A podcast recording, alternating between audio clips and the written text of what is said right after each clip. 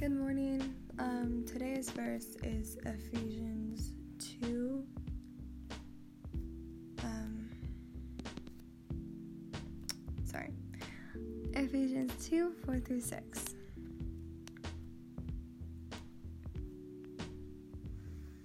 But because of his great love for us, God, who is rich in mercy, made us alive with Christ, even when we are dead in transgressions. It is by grace you have been saved.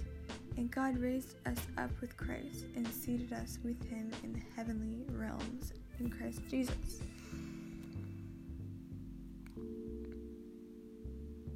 Okay, so because of his great love for us, God, who is rich in mercy, so because of how much God loves us, he is so forgiving. He gives us so much mercy even though we mess up so many times. And Christ made us alive even when we were dead. And transgression.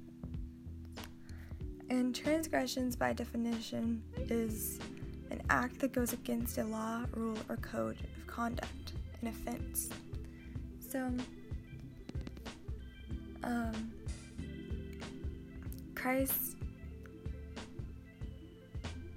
He made us alive even when we were dead in transgressions. So we were dead because we were not following His law. It is by grace you have been saved.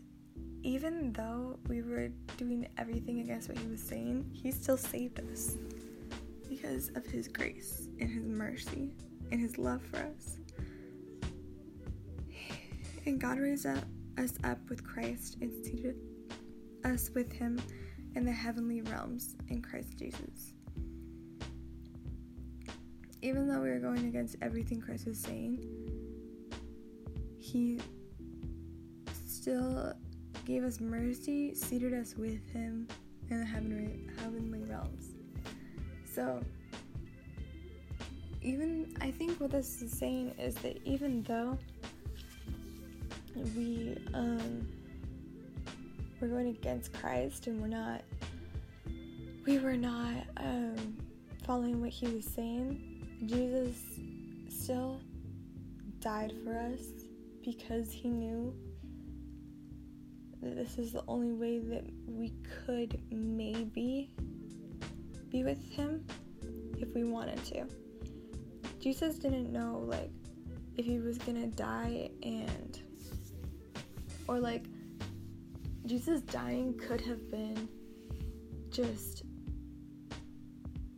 for no reason. Like he could well okay. I don't know how to explain this because that doesn't sound good. But if Jesus what I'm trying to say is if Jesus died and none of us accepted his death and believed in him and accepted the gift of life to live again with him in heaven, then Jesus just would have died and no one would have followed him. But because